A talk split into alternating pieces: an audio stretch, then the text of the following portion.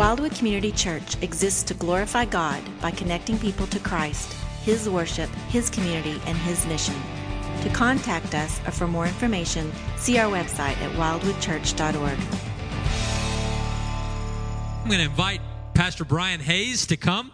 Uh, Brian is going to be guiding us into God's Word today. Uh, it's been a blessing to serve with Brian here on the staff team at Wildwood for the last number of years. I've been blessed by Brian in a number of facets, uh, and, and many of you have been blessed through his teaching, and he's going to be guiding us into God's Word today. So join me in welcoming up Brian Hayes.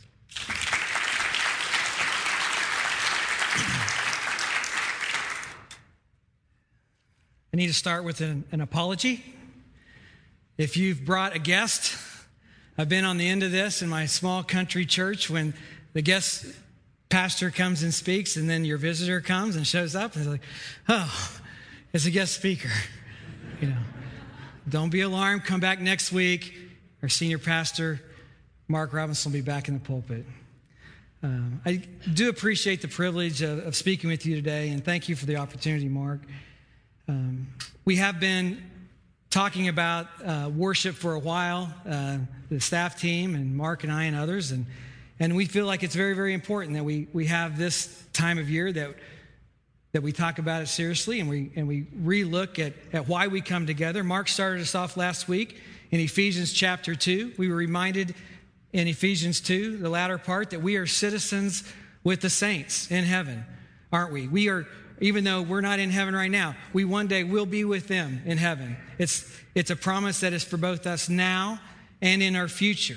And we will join one day as believers in Christ, those that have gone before us, our family, the prophets, the apostles, and certainly Jesus Christ. We're members of God's household. Isn't that glorious to think about that we're members of God's household? We are. We come together because we're family.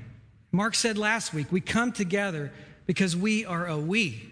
And that's what families do. They come together.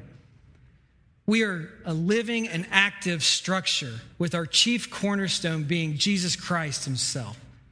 It doesn't get any better than that. And we who have put our faith in Christ, we have the gift of the Holy Spirit as well. God is with us and God is in us. Think about that. We could stop right there, and it had been a good day just to contemplate that God is in us. We are walking temples and testimony of the Lord's grace. When we stop to think about it, all that God has done, He's really set the table for us, hasn't He? I mean, we're dining with the King of Kings and the Lord of Lords, and we have a seat at His table. It doesn't get any better than that. There's nothing more that we need to worship God for all that He has done, for He has done much. Yet sometimes we show up on Sundays and it seems like something's happened. It seems like our worship is not where it once was. We're distant from worship. It's not that we've stopped believing in God. It's not that we're not singing the songs, but just we're not connecting like we used to. Something has moved in front of worship. What once was special isn't as much. And that fire that once burned hot with great light now has cooled considerably. Worship drifts and we forget our position at the table with the king. When worship drifts, something takes its place. You know, I was talking with some friends of mine about this the last couple of weeks. We were talking about our own struggle with worship. You know, it's probably all of us at times. And we were unpacking some of these things, and one of the things that we gleaned was, was sometimes our worship, because of our brokenness, is is affected so much by our attitudes when we even show up. It's so much of what happened between Monday and Saturday that, that when we come into a place like this, whether we worship or not, whether we're prepared. Another thing that I learned from my friends as we talk together is that sometimes we even start to develop an attitude that that we come to church to get. I call it WIFM. You can write this down W I F, excuse me, W I I F M, WIFM. It's what's in it for me. I'm coming here so that I can get something out of the church rather than what I can give to God. We can even find satisfaction in serving and other things, but, but trying to make it through a worship service, I don't know, I think we can do that. And so we've replaced worship with serving or something else, and something's got in the way.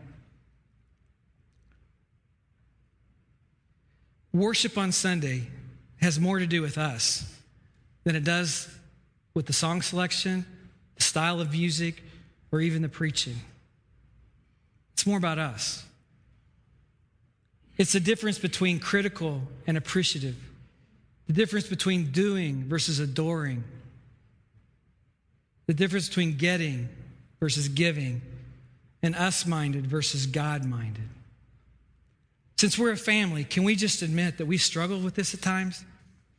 We heard last week from Greg, our worship pastor, as he shared that worship is more than just singing, so much more the prayer, the reading of the scriptures, the testimonies, the baptisms. But it's certainly everything to do about Sunday, even though it's more than Sunday. It's everything that we do here on Sunday morning. John MacArthur has a quote that I like and a definition of worship, and it summarizes it this way. He says this Worship is all that we are, reacting rightly to all that He is. It's all that we are, reacting rightly to all that He is problem that we have sometimes is that acting rightly, reacting rightly. Regardless of how you came into this morning, we are so glad you're here. Our aim is to reconnect with the worship of God. We've worshiped God already. We're going to continue as we hear His word, worship Him. And that's, that's our aim. We're going to be looking in our Bibles and we're going to be looking at a lot of scripture.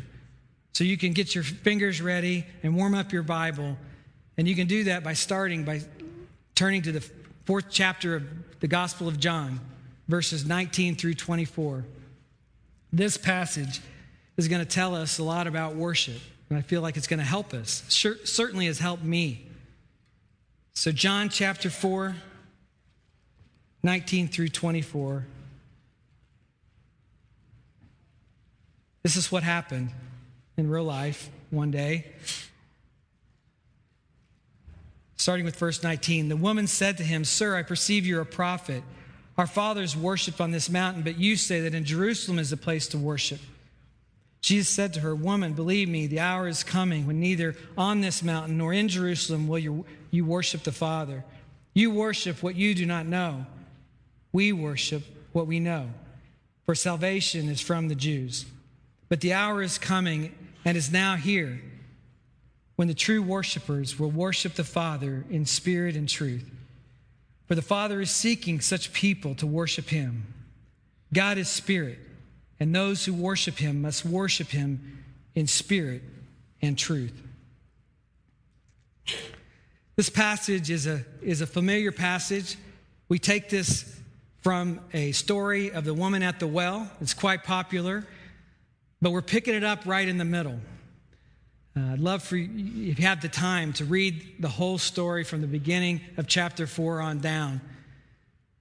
But we want to focus specifically on this chapter, or excuse me, on this passage in 19 verses 24 that has all to do about worship. This passage takes place in Samaria, and in this passage, the Samaritans believed that God was to be worshiped on a mountain called Mount Gerizim. And it's interesting that when this woman perceives that Jesus is a prophet because she, he's unpacked all of her past sin, or a lot of it anyway, and she says, I perceive you're a prophet. Now, whether she recognized him as the Messiah or just a prophet, we don't know. But it's interesting that when she, when she says this, she goes right to the heart of worship. She wants to know where's the right place? Are we worshiping the way we should? On Mount Gerizim, or do you all have it right, the Jews, in worshiping in, in Jerusalem? And Jesus gives us the answer in verse 21. And he says, Neither there nor in Jerusalem. You see, the point that he's making here is that worship no longer was going to be confined to one place. Even though it had been that way and God had set it up that way, there's a new economy getting ready to happen. And worship now is going to take place anywhere and everywhere. And so location is not important. It's not at that church over there or this church over here or our church. Worship can happen anywhere, and location is not so important. Today, we realize that worship can happen both privately in those locations, maybe as we're jogging or driving or whatever. It can also happen in public locations, like right here. I was thinking about all the public locations of worship that, that I've experienced. My own conversion, you know, was with a group of believers around me. What about baptisms? Baptisms is, is, a, is a great act of worship. Friday, we baptized 15 people at the Sherman Pool. We worshiped God because they were following Christ. They had put their faith in Christ, said, We want to follow you and identify ourselves with, with you publicly. So, baptisms, prayers. Certainly, we can pray alone, but certainly we can pray together. And prayer is another way that we can worship God as we bring our attention to Him. Or discipleship, it happens in the context with other people. We say to someone else, Come, follow me as I'm following Christ. We can do this together. Let's learn about God together. There's so many things. The Lord's Supper, certainly you could take the Lord's Supper at home. You also can take it at your small group. You can take it at, in the congregation as we do numerous times throughout the year. The public reading of Scripture or hearing testimonies, all of these are acts of worship that we see in the, to- in the context of the, of the gathering of the body together. Lots of ways and places to worship, some private and some public. The next thing I want to see is who is worshiped. Who is worship? You know, most everyone in here would get the right answer on this one. Even a child would say, well, it's God or Jesus, and the answer would be correct. But this begs the question when we think about this, at least it did for me, that do I value God more than anything else? Is He my first? Do I run everything through His grid? I had to stop and think about that as I read this. In verse 23, it points out that we worship the Father. The Father is the one being worshiped here. The Son is speaking. He points to the Father and he says, We worship the Father. But is the Father all that we worship? No. Moving forward to John chapter 10, we read in verses 27 through 30 that my sheep hear my voice, and I know them, and they follow me, and I give them eternal life, and they will never perish, and no one will snatch them out of my hand. My Father, who has given them to me, is greater than all. I and my Father are one. Worshiping the Father can never be separated from worshiping the Son. They go together. Some may say, Well, I, I believe in God, but I don't know about that Jesus guy. That's not believing in God. If you believe in God, you must believe in Jesus for it to be true worship. In John chapter 17, we have this prayer. It's called the high priestly prayer. It's a beautiful passage, and we're only going to read the first three verses, but it's, it's better if you're able to read the rest of it later. After Jesus washed the disciples' feet and he'd given them a few instructions, he comes to John 17, knowing that what is ahead of him, the cross, he prays this to the Father. He says, Father, the hour has come. Glorify your Son, that the Son may glorify you. Since you have given him authority over all flesh to give eternal life to all whom you have given him. And this is eternal life, that they may know you, the only true God, and Jesus Christ, whom you have sent. That's beautiful honoring the Son in his mission to the world honors the Father. And isn't it beautiful, too, that in this prayer, Jesus prays for us? He prays that we may know Him, know the Father, and know Him. That is His prayer. Honor the Son by knowing Him. So, definitely, the Son is also worshiped, Father is worshiped. What about the Spirit? Is the Spirit worshiped? Well, He's our comforter in John 14. He's our counselor in John 16. He's our intercessor to the Father in Romans 8. And he leads us in Galatians 5. Where would we be without the Spirit? I'll tell you where we'd be. We'd be lost. Because it's the Spirit that connects us to Christ, and it's Christ who connects us to the Father. And that, in and of itself, is beautiful and worth worship. We find where of worship can be anywhere. Location is not important. And we find the who of worship the Father, the Son, and the Spirit. What about the when of worship? In verse 23, it reads, But the hour is coming and is now here when true worshipers will worship the Father in spirit and truth. Both the future and the past are in mind here, both now and later. Worship can happen right then, and it can happen right now. But it'll also happen in a greater way in the future. When this was written, Christ had not gone to the cross, Christ had not been resurrected. So, no doubt, there was much worship that happened at the resurrection. Even later in Revelation, we see a greater praise and worship happening in heaven. As they talk about in Revelation 4 and 5, which we're going to read in a moment. So this is a this is a right now and it's a later. It's not just a Sunday exercise, but it's a lifestyle of worship. we want to increase our worship, we, want, we need to increase our time with God. A lifestyle of worship is a life that communicates with God. And we build our communication with God. We build our relationship itself and we build worth. We see God is greater, God is grander. When we make worship a lifestyle, we listen to God and He responds to us. Why worship? Why do we worship? Philippians 2 9 through 11 says this it says he's worthy. Therefore, God has highly exalted him and bestowed him the name above all names, that at the name of Jesus every knee should bow and every tongue would confess that the Jesus Christ the Lord is God to the glory of God the Father. You know, there's a day everyone in here will bow their knee and worship to the Savior. I just pray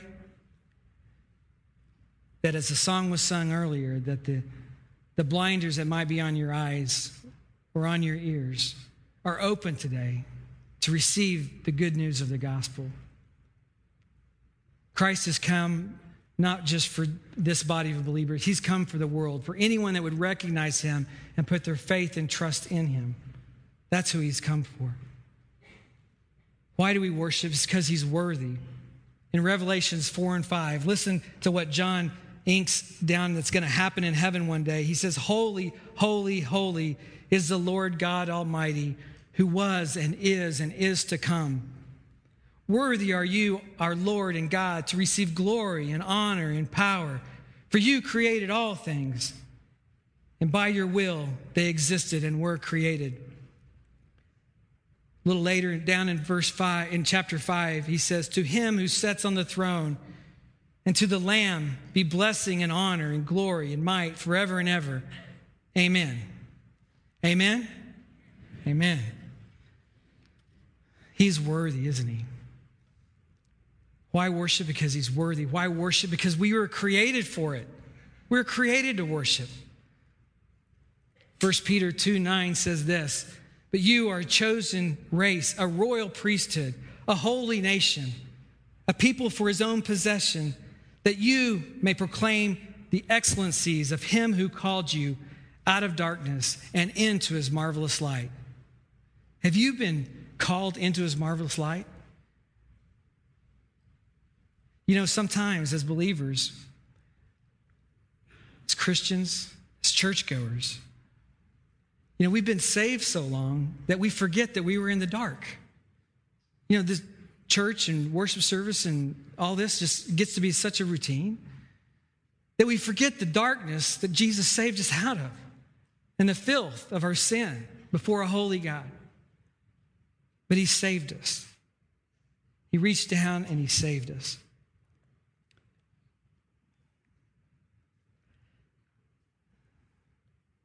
Our worship points others to Christ as well. Even in this passage, the woman at the well, after she has a conversation with Jesus, she heads back into town. And something happens in that trip down the hill.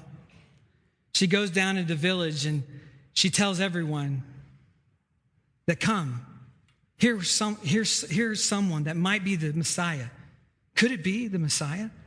He told me everything about my past. She invites him to come with him. I'm going to show you, I'm going to introduce you to him. And as all the people from the town, based on her testimony, as they start to make their way up the hill, Jesus is talking to his disciples, and here is his words as the people are approaching. He says this go down to verse 35 in chapter 4. Do you not say there are yet four months, then comes the harvest? Look, I tell you, lift up your eyes, see the fields that are white for harvest. It's right here. It's right here.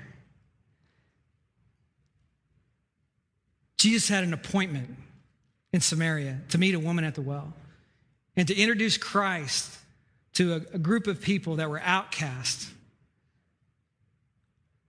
And then he introduced himself to this whole town. And many, the Bible says, their lives were changed forever. The fields are white for harvest. If they were white for harvest then, maybe they're white for harvest, for us too. I grew up on a farm in northern Oklahoma. I know a little bit about harvest. I know that the pretty fields of green, that the cattle graze for a while, you pull the cattle off and the wheat grows. And at the time about early May, the wheat starts to turn. And you may call it golden, and that'd probably be correct, but it also turns even, even more white when it's time for harvest. You see, what happens is those heads raise themselves up and point to the heavens. At the time of harvest, they start to bend as if to almost bow before its creator. God is saying to us, the harvest is right here. We don't have to wait for the person to come to a church service to hear about God. If you have Christ in you, you have the Spirit in you, it's He that does the work through you, that you have the message of hope, that you can share the gospel with a friend, with a neighbor, with anyone, and worship as you see a heart changed and come alive in Christ. The message of Christ is not left to ourselves just to hear on Sundays. God is giving it to us so that we can spread it out, like this woman at the well and went and told.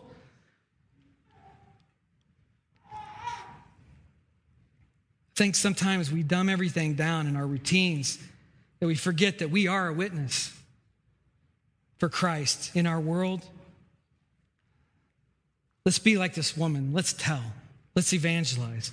Our worship points people to Christ. I want to end with how we're to worship. This last point is how we're to worship.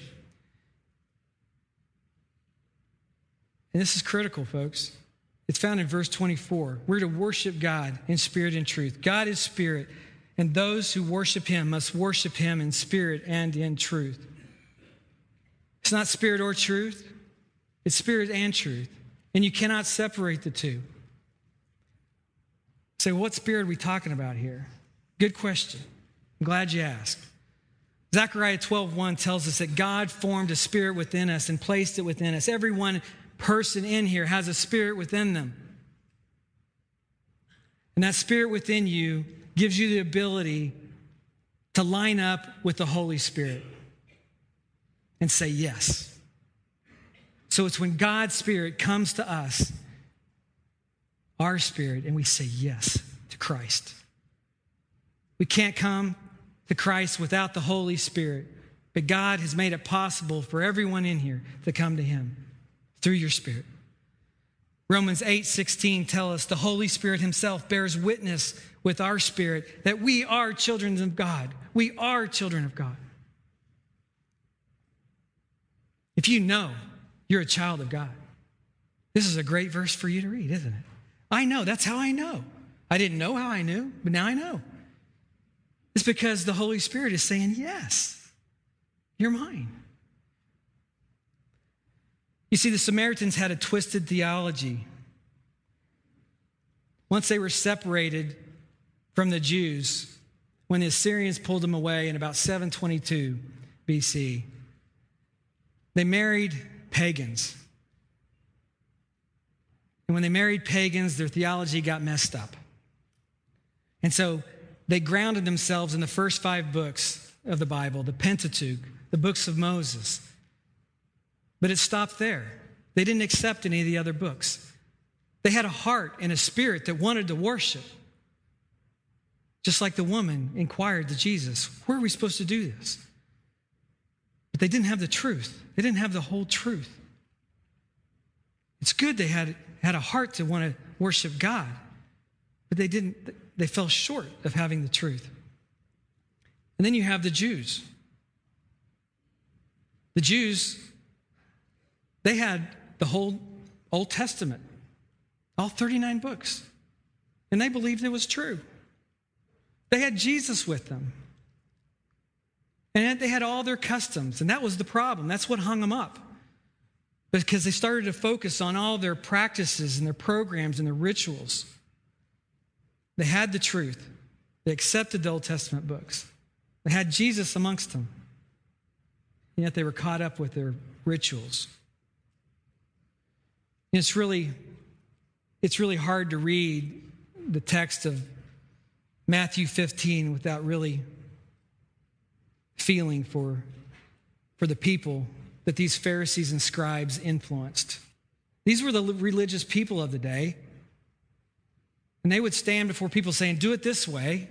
And many people were influenced by that. People that should have known better didn't. Because even though they had the truth, they didn't have the Spirit. Matthew 15, 8 and 9, Jesus' words as he spoke to the Pharisees and the scribes. And he quoted Isaiah. He says, This people honors me with their lips, but their heart is far from me. In vain do they worship me. In vain. You know, it's quite possible to people, for people to come to churches all over the world and to sit and hear a good message and to sing songs and to roll their kids into, into children's ministry and go home and come back and do the same rhythm again and again and again. And miss worship, true worship. Missed even salvation because we get into a routine. We've never been identified with Christ. Worship must be in spirit and truth. It connects both the heart with the head. It's both. The Samaritans had the spirit and the heart for worship, but they lacked the truth. The Jews had the truth, but they lacked the spirit. I want to leave you with four things worship suggestions as we move forward. And hopefully, this will encourage you this week. First of all, for everyone in here, we need to confirm our relationship with the Lord. Do you know, beyond a shadow of a doubt, where you will spend eternity? Have you settled that once for all? How do you know? Do you know? You know, it all starts right here. The second thing for us believers is we need to draw near to God. If we want to improve our worship, not just on Sunday, but throughout the whole week, we need to draw near to Him. James 4 8 says, Draw near to God, and He will draw near to you. God is always going to be there.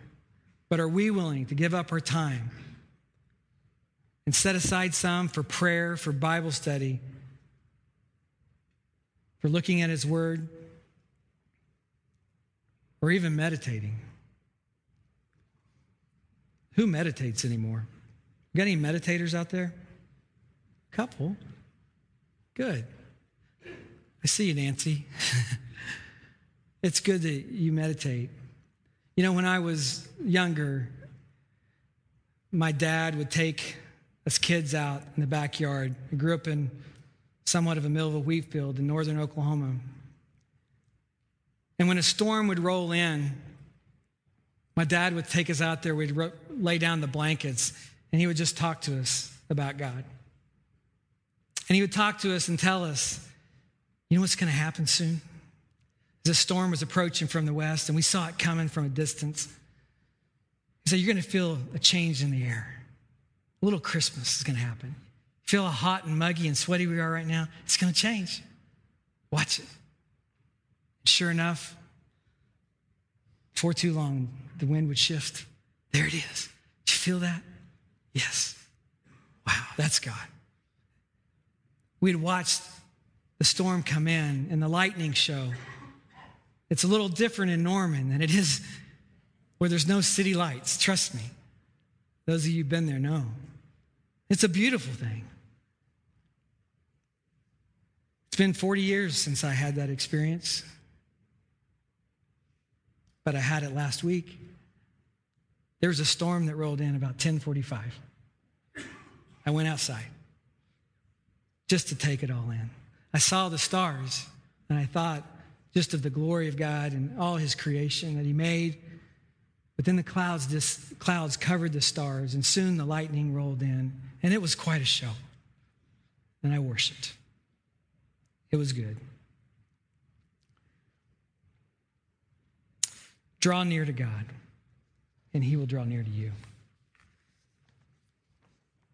The third thing is we need to come to worship with a repentant heart.